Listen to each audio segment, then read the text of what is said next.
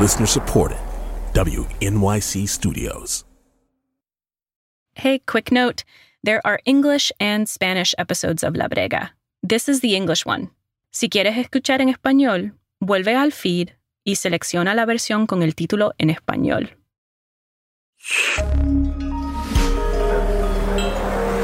Listener supported. WNYC Studios. Futuro.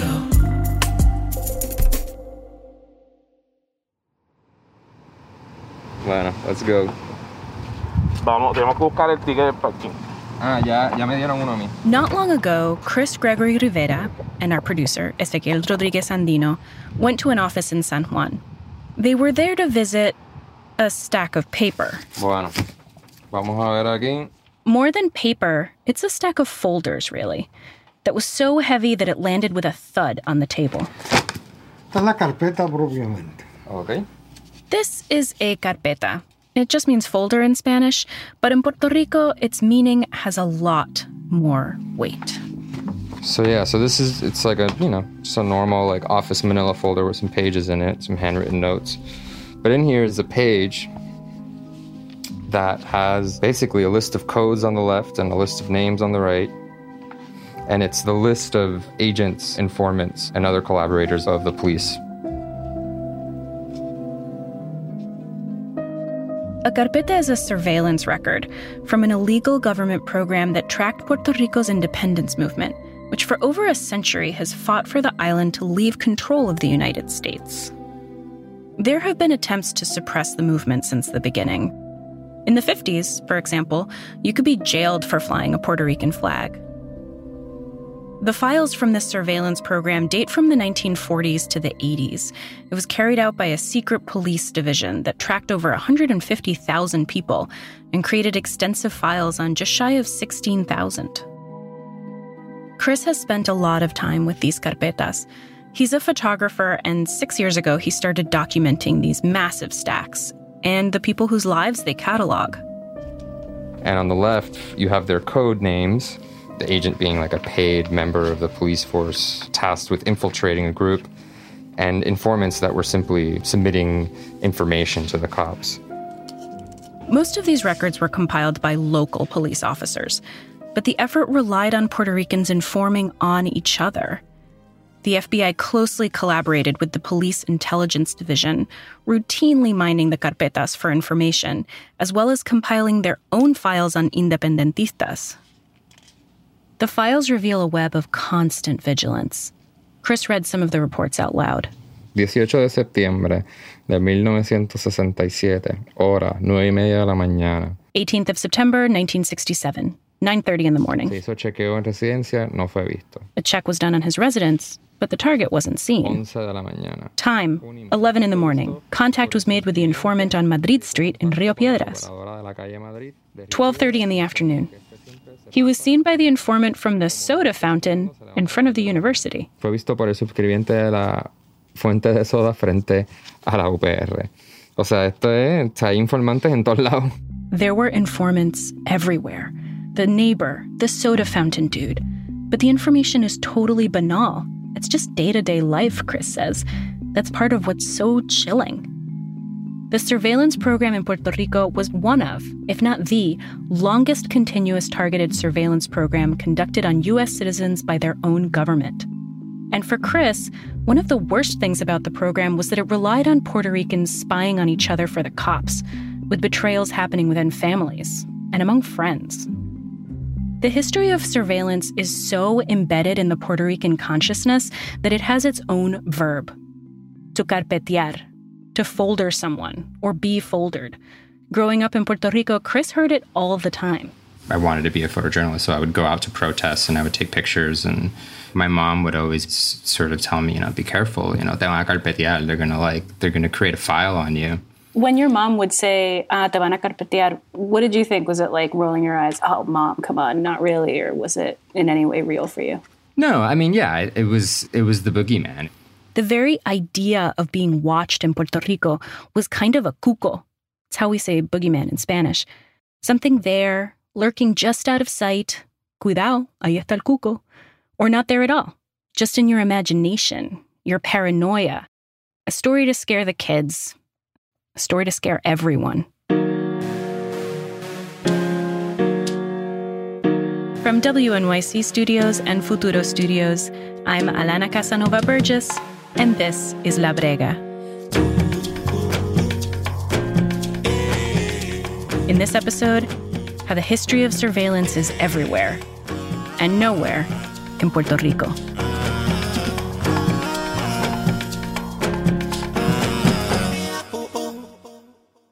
Chris takes it from here. In the course of my photo project about Las Carpetas, I became interested in one particular betrayal, one that got me thinking about what the effects of surveillance are on society, the wounds it leaves. So let's start the story here with Nestor Nazario. Yo tengo las carpetas mías, ¿verdad? Nestor has his carpeta.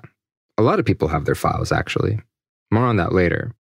But he told me that his adds up to 1,800 pages. Mis carpetas son eh, 1800 folios. La de mi madre es superior todavía, eh, la de mi padre. Entonces, guardar eso implica eh, espacio. His mother's file is even larger.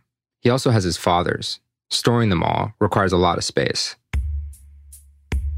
Nestor's is deep in a closet in his house. Last time I asked to see them, he told me it would take a couple days to find them all. Se ponen amarillas con el tiempo. They yellow with age, he says.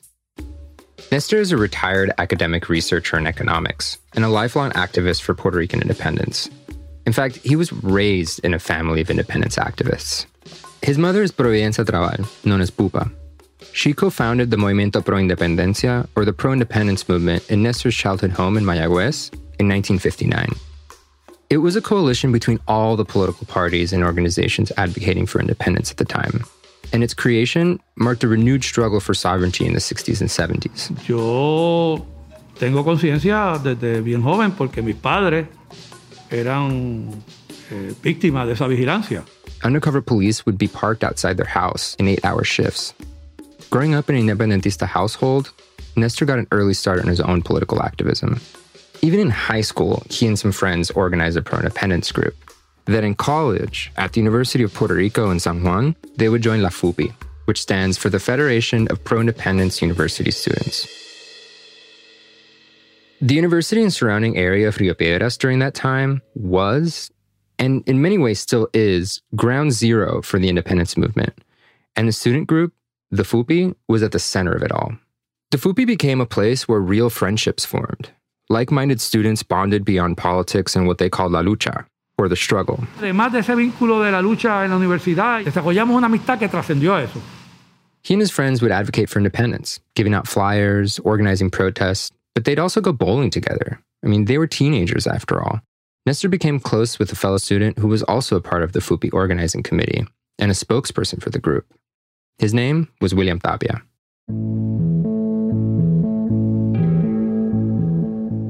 Y William es una persona que su personalidad era que él era amistoso, siempre estaba haciendo chistes, eh, con anécdotas. Nestor describes William as being friendly. He was always telling stories and jokes. Y un poco se daba que fuera fácil eh, socializar con él. He was really easy to get along with. He and Nestor led a creative protest they called Operación Bandeja, Operation Lunch Tray. They would load up their trays with food and just leave them at the checkout counter as a way to fight back against a price hike in the student cafeteria. Almost always, the group of friends either left from or ended up at Nestor's house. It was like the unofficial clubhouse. Friends like William even became like family in the process and became very involved in helping Pupa with the official business of the pro independence movement. The constant surveillance that the group of friends experienced was something that they were used to at that point. Nicolas Andreu was also among Nestor's college friends. They also went to high school together. Mi primera carpeta donde yo aparezco es porque mi papá iba a unos seminarios en, en unos hoteles. Nicolas's father co-founded a pro-independence newspaper called Claridad. Nicolas remembers tagging along with his dad to speaking engagements at hotels across the island. Pero como estaba allí, pues, pues ponían mi nombre y entonces automáticamente la policía tenía un sistema con unas tarjetas verdes. Police used to write down the names of everybody attending these events on green index cards. If an individual had four of these cards, then they'd get their own carpeta. Hundreds of thousands of people were cataloged this way. And sometimes the surveillance was surreal. One neighbor told the cops that his family was communicating with Soviet submarines over the radio. Decían este, los vecinos, sí, sí, yo creo que ellos tienen una, una estación de radio y se comunican con los submarinos soviéticos. They said that because his grandmother had a shortwave Philips radio that she listened to the BBC from London on. When the police came and inspected, they couldn't find any antenna. Entonces la policía fue, hizo una inspección y dijo, mira, no vemos ninguna antena.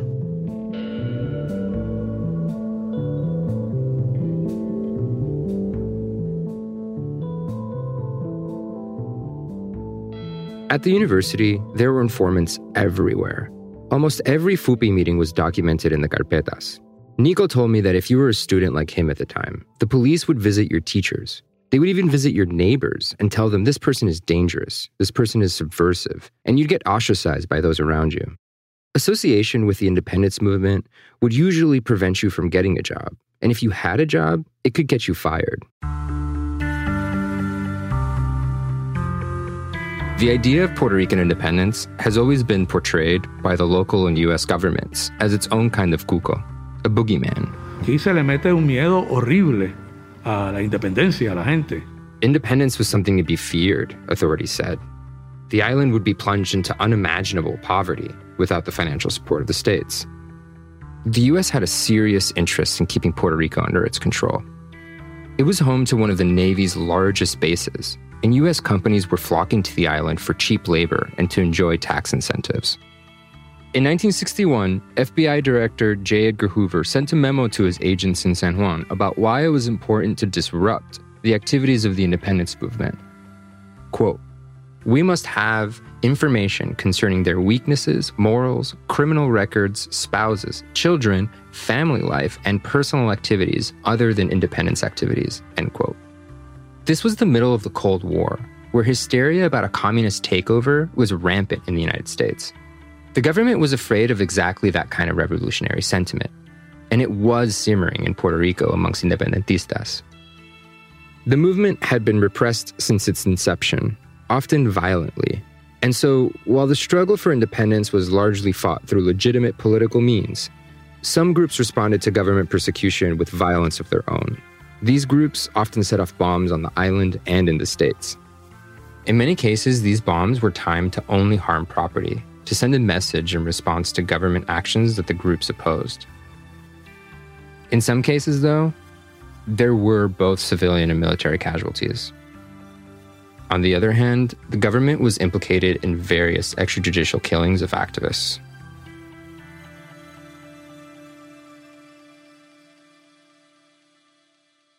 In 1962, a bomb went off in the pharmacy Nestor's father owned, and two independentistas were killed. Nestor remembers it vividly. Bueno, fue un cuadro bien, bien difícil. How there was blood on the walls. Había sangre por las paredes, destrozos. Officials said his parents were building bombs for the movement, and one exploded by accident. But Nestor's family maintains that an undercover police officer had planted the bomb. No one was ever convicted for the explosion, and to this day, the facts about this and so much else during this time are unclear. And the reason I'm telling you all of this is to underscore that revolutionary groups did exist. And they had ties to political groups, including the one Nestor's family founded. But this surveillance overwhelmingly cracked down on folks who supported peaceful protest, not violence. But back to Nestor and the student organization he was a part of, the FUPI. In the late 1960s, the biggest rift on campus was between the FUPI and the U.S. Army Reserve Officer Training Corps, the ROTC, which recruited on campus for the Vietnam War. For the FUPI, the idea of Puerto Rican bodies returning from a war waged by the United States on the other side of the world was difficult to stomach. So Nestor, William, and the rest of the FUPI called for protests to oust the ROTC from campus. So there is new tension on the island because people know that the trouble which has been brewing for some time lies deeper than the ROTC. These protests were some of the most intense in the history of the University of Puerto Rico. The violence also spread to a business section of San Juan. Students broke windows, there was some looting, but only stores owned by stateside companies were vandalized. The night after the fighting, several homes displaying pro-independence flags or symbols were burned. In those years, many students were arrested and expelled for protesting, including Nestor and William. They fought the decision and won years later, but others weren't able to return to their studies. The FUPI did get the ROTC and the police ban from the university. It was a victory, at least on campus. But in the end, it cost lives. Over the course of two years, two students, one of them a cadet, two police officers, and one civilian were killed in the clashes. Esto puede parecer una exageración, pero pensábamos que la revolución estaba en la, a la vuelta de la esquina.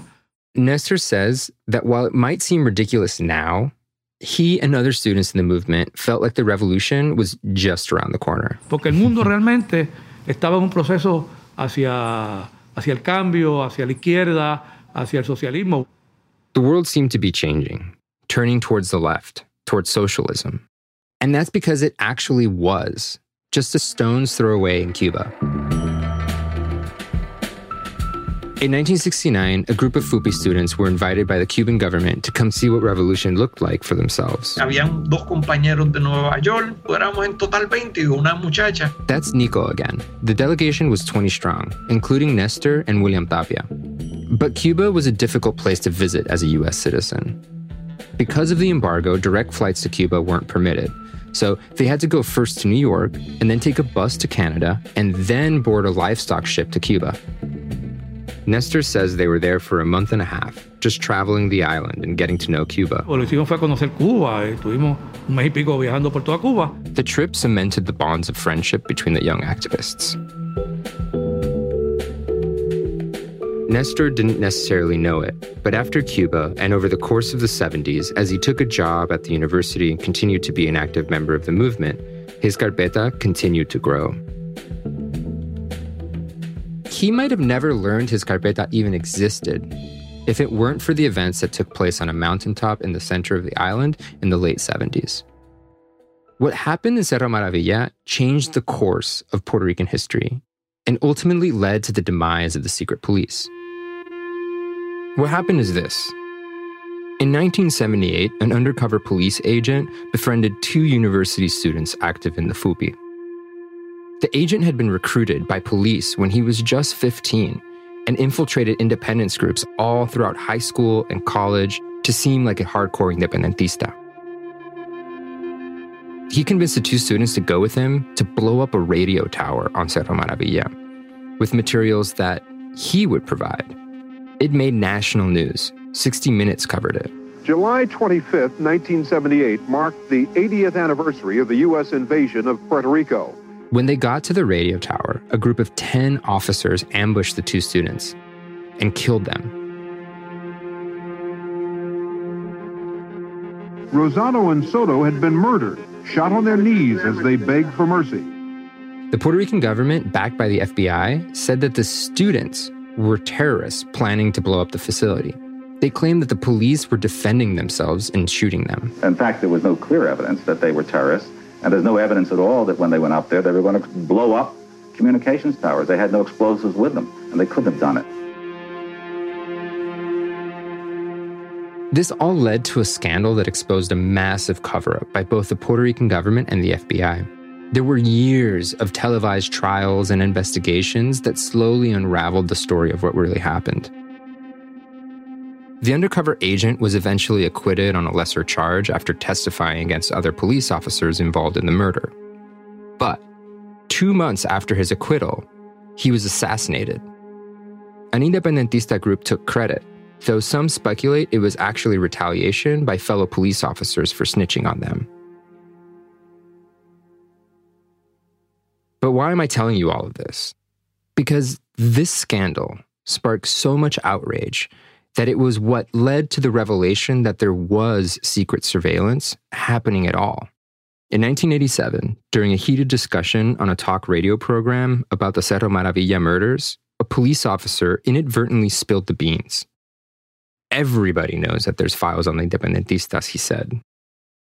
All of a sudden, what had been dismissed for decades as paranoia, as a cuco, within independent circles, turned out to be very real. There really were informants everywhere.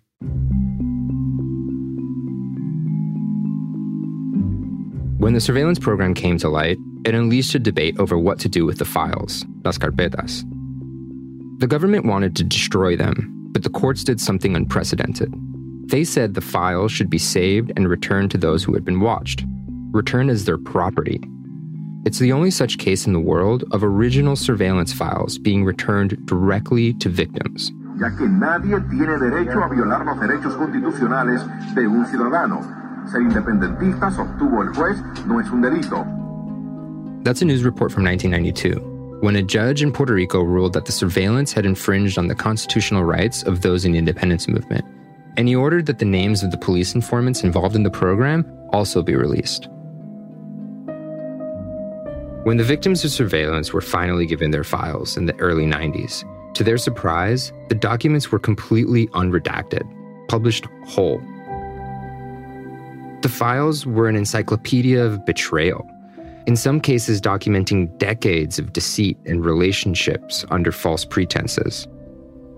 As they read them, people found out that many of the reports had been filed not by strangers, but instead those closest to them. And what Nestor and his group of friends found out would be devastating. For starters, about that Cuba trip, El grupo de nosotros fuimos 20, dos eran agentes encubiertos. of the group of 20 who went, two were undercover informants. Nestor's friend Nico was the first in their group to get the decoded list of informants from his carpeta. He recognized the name. Yo dije, mira quién está aquí. Someone who was close to Nestor and Pupa, practically family. Here's Nestor. En nuestro caso, eh, había una persona muy vinculada a nosotros, militante de la FUPI, Someone who was a FUPI member, who shared so much with them, and yet was an agent. una persona que, que compartía con todo el mundo eh, y que era gente. This person had filed 54 reports against Nestor. ¿Y quién era esa persona? William Tapia. Yeah. William Tapia.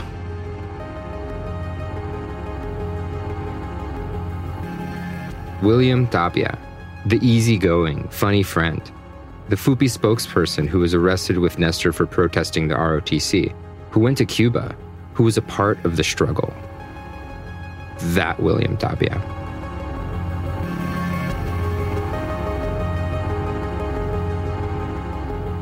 When we come back, the search for an informant. This is La Brega.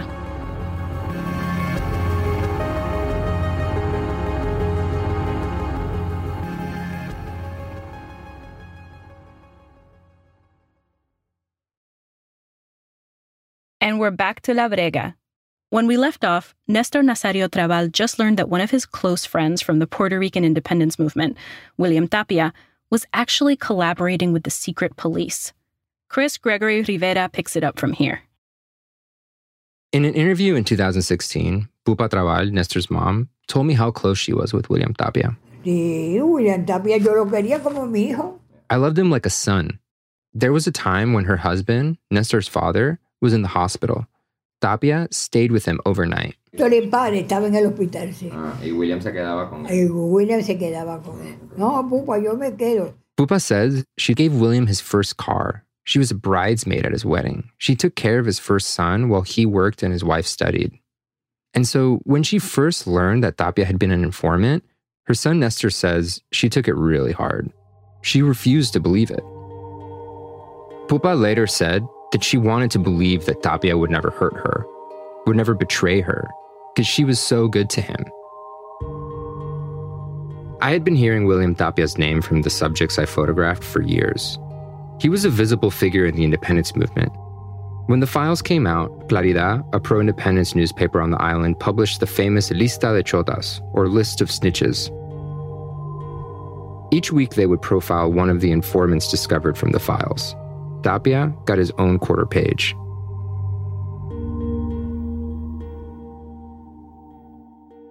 Pupa has been pretty public about William Tapia. He comes up in her memoirs. She spoke about him in a documentary, too. She came to believe that he was more than a mere informant, but an undercover agent assigned to infiltrate her family and gain her trust for decades. Tapia has been silent, although I had heard from sources that when the newspaper list was first published, he sent a letter to the editor trying to clear his name. I have had questions about William that have been lingering for years now. What was his involvement exactly? If he was an informant, why did he collaborate with the police? How did he defend his actions?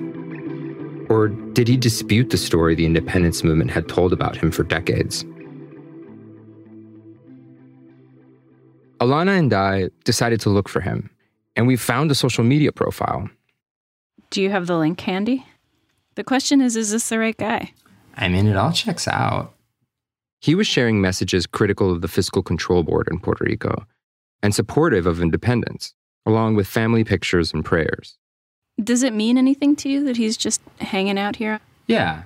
It makes me feel like he's obviously somebody's father and husband and all of these things. You have the perspective of somebody who feels like they were wronged by this person or was betrayed, perhaps.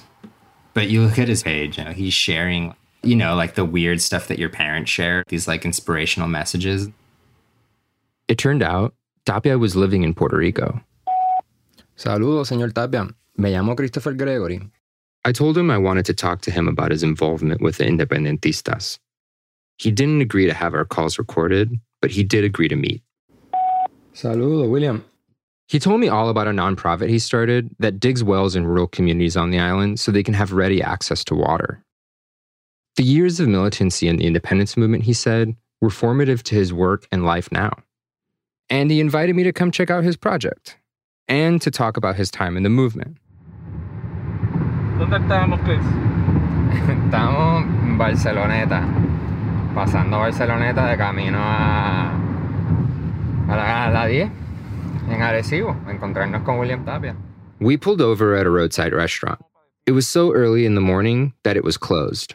He jumped out of a Lexus SUV to greet us. I bought it used, he reassured us later. Tapia is about five foot seven, gregarious and tan. We first talked about water witching, a practice where people claim to be able to divine where to find underground water. Turns out he witches for water to dig the wells. He gave me a demonstration right there in the parking lot. I have to say, I was taken aback by the fact that the person I had heard and read so much about was in front of me. Tapia declined a recorded interview, but as I was heading home from spending time with him that day, I called Alana. How'd it go? Um, it went well. I mean, I don't know if well is is the the word.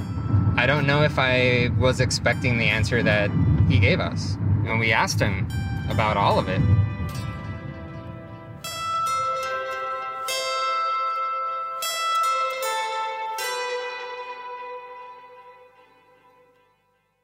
Tapia Ezequiel and I spent that entire day crisscrossing the mountains in the center of the island, looking at these community wells that he's helping install. Over a coffee and empanadilla at one point at a roadside kiosk, he opened up about his upbringing in a working class neighborhood of San Juan. He went to a Catholic school run by Spanish priests who had fled political persecution in Spain. They were the first to introduce him to radical politics, urging him to attend Communist Party meetings and discuss the ideas with them. His family, though, was very conservative and pro statehood. His father had a 51st state bumper sticker on his car. He also opened up about his frustrations with the independence movement, how he wanted to double down on grassroots activism, while others were more engaged in theory and politics. To him, the movement was too hung up on convoluted intellectual ideas. That's why he says he's digging wells today instead of sitting around theorizing. He told me about this one time back when he was a member of the FUPI, where most of the meeting was spent discussing the philosophy around the perfect placement of loudspeakers for speeches.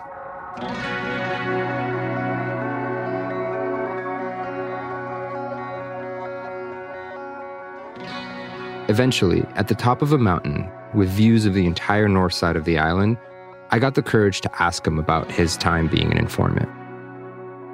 I knew you were going to ask me about that, he said. And he said, it was true.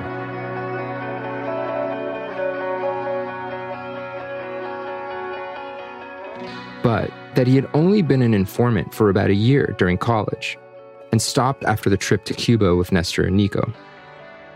He also said that the allegations that he got close to Pupa for information and that he was a paid agent assigned to her were also false.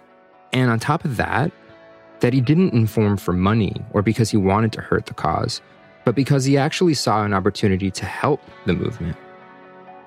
A relative who was an officer in the intelligence division had asked him to file reports on independentistas. According to him, he then went to Manuel de Jota Gonzalez, who was the then president of the FUPI, and hatched a plan. He would become an informant and feed the cops harmless information to see if they could get valuable information in return. He would become a double agent.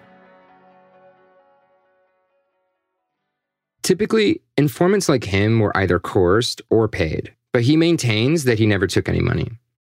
Tenemos aquí a William Tapia Tapia con el número 16H2. At the beginning of this episode, Ezequiel and I were in Manuel de Jota Gonzalez's office, looking at his carpeta. We were trying to confirm Tapia's timeline, that he had only been an informant for about a year. From these files, at least, it doesn't seem to be the decades long collaboration with the cops that the movement has alleged. But the files don't reveal anything about William's claim that he was a double agent. So I asked Manuel de Jota Gonzalez about that. Eso de que yo lo mandé infiltrar, obviamente es mentira. Nosotros no, nunca tuvimos esa capacidad. He told me, obviously it's a lie, that he never directed William to infiltrate the police. And as for that supposedly harmless information that he fed the cops, Nestor says that one of the most damning reports in his carpeta was in fact provided by William. Nestor was briefly declared a fugitive for leaving the island to cool off when he faced charges linked to the ROTC protests. He says William gave up his whereabouts, which could have landed Nestor in jail. William told me that Nestor's whereabouts were public knowledge at the time.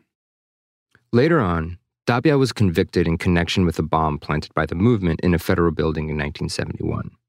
His arrest made front page news, and the movement rallied for his release. He spent seven years fighting the charges, and was convicted anyway. But he never actually served his sentence in prison.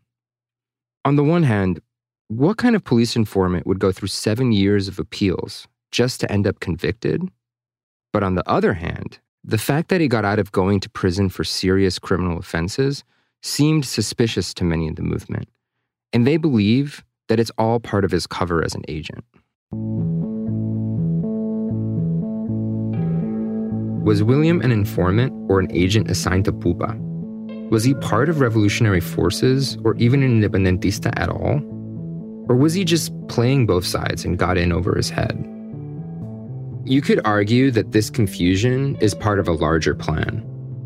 Manuel de Jota Gonzalez says all this surveillance wasn't done to uncover revolutionary groups. No se hizo para descubrir revoluciones. It was done to destroy them to turn them against each other. Tratar de destruir la unidad interna del independentismo. Se inventaban caricaturas tratando de poner a pelear un independentista con otro. Even collaborators were victims, he says. Causó víctimas de, de distintas maneras. Y los propios informantes fueron víctimas. Some were unremorseful, but. Pero por otros no. Y otros siguen cargando con problemas de conciencia ahora. Others, not so much. They have to live carrying that weight on their conscience. Y tal vez Tapia sea uno de esos, no sé. Maybe Tapia is one of them, he said. Who knows?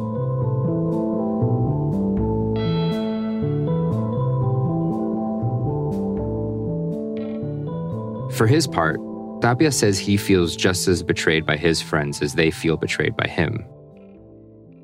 When the carpetas came out and he proclaimed his innocence, nobody believed him he felt like the movement turned their backs on him. He told me the way he sees it is that he freed himself of the people that didn't truly know him. As for Nestor, he isn't interested in hearing about or from William ever. Yo creo, ¿verdad?, que uno puede con la gente que piense distinto a uno, pues compartir, este, hablar, discutir, son familia. Among family, it doesn't matter if you have different views. You can share ideas, talk, argue. Pero con los traidores y los, la gente que traiciona, no. Eso ya es otra cosa. But with traitors, people who betrayed you, that's another thing.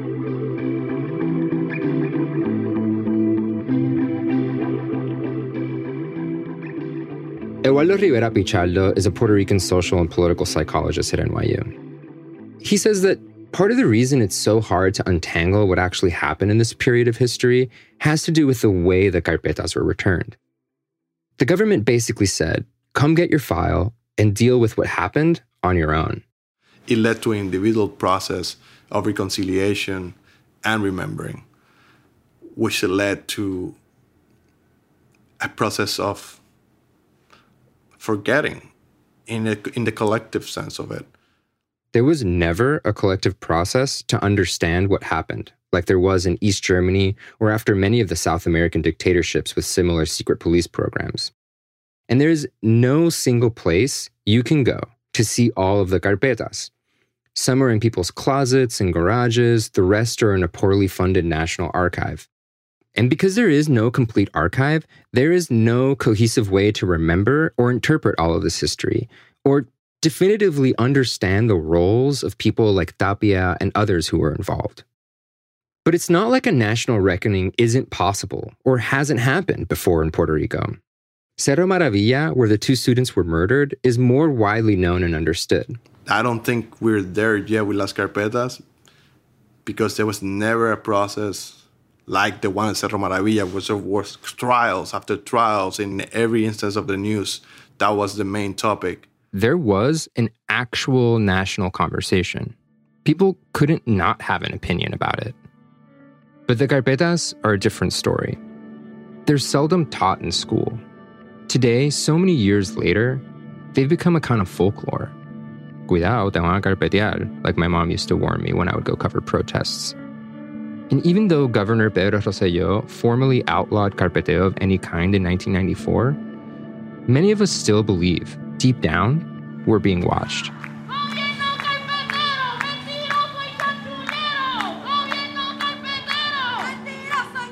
And that threat came back into sharper focus just last year when we learned of another example of authorities surveilling activists challenging the government.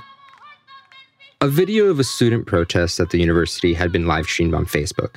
Puerto Rican police then got personal information and messages from the more than 5,000 people who had interacted with the student newspaper pages where the video appeared. That led to criminal charges for seven of the students involved in the protest, which they've been fighting in court since 2017. Protesters of this surveillance have called it digital carpeteo, a stark reminder that this practice is not over.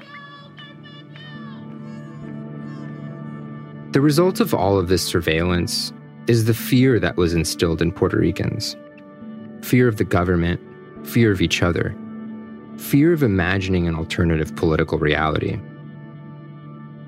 Ultimately, the problem with surveillance goes beyond the information that was collected. It's about how you might conjure up the boogeyman, the cuco, if you dare express yourself freely. And maybe that's what the government intended all along. Even though the secret police was disbanded over 30 years ago, for many Puerto Ricans, that cuco that they unleashed still lives on.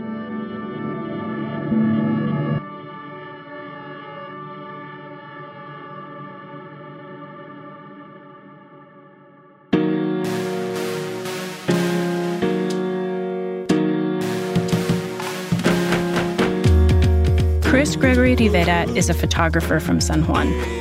If you want to see Chris's photographs of Las Carpetas and photos the police took as part of their surveillance, you can head over to chrisgregory.co.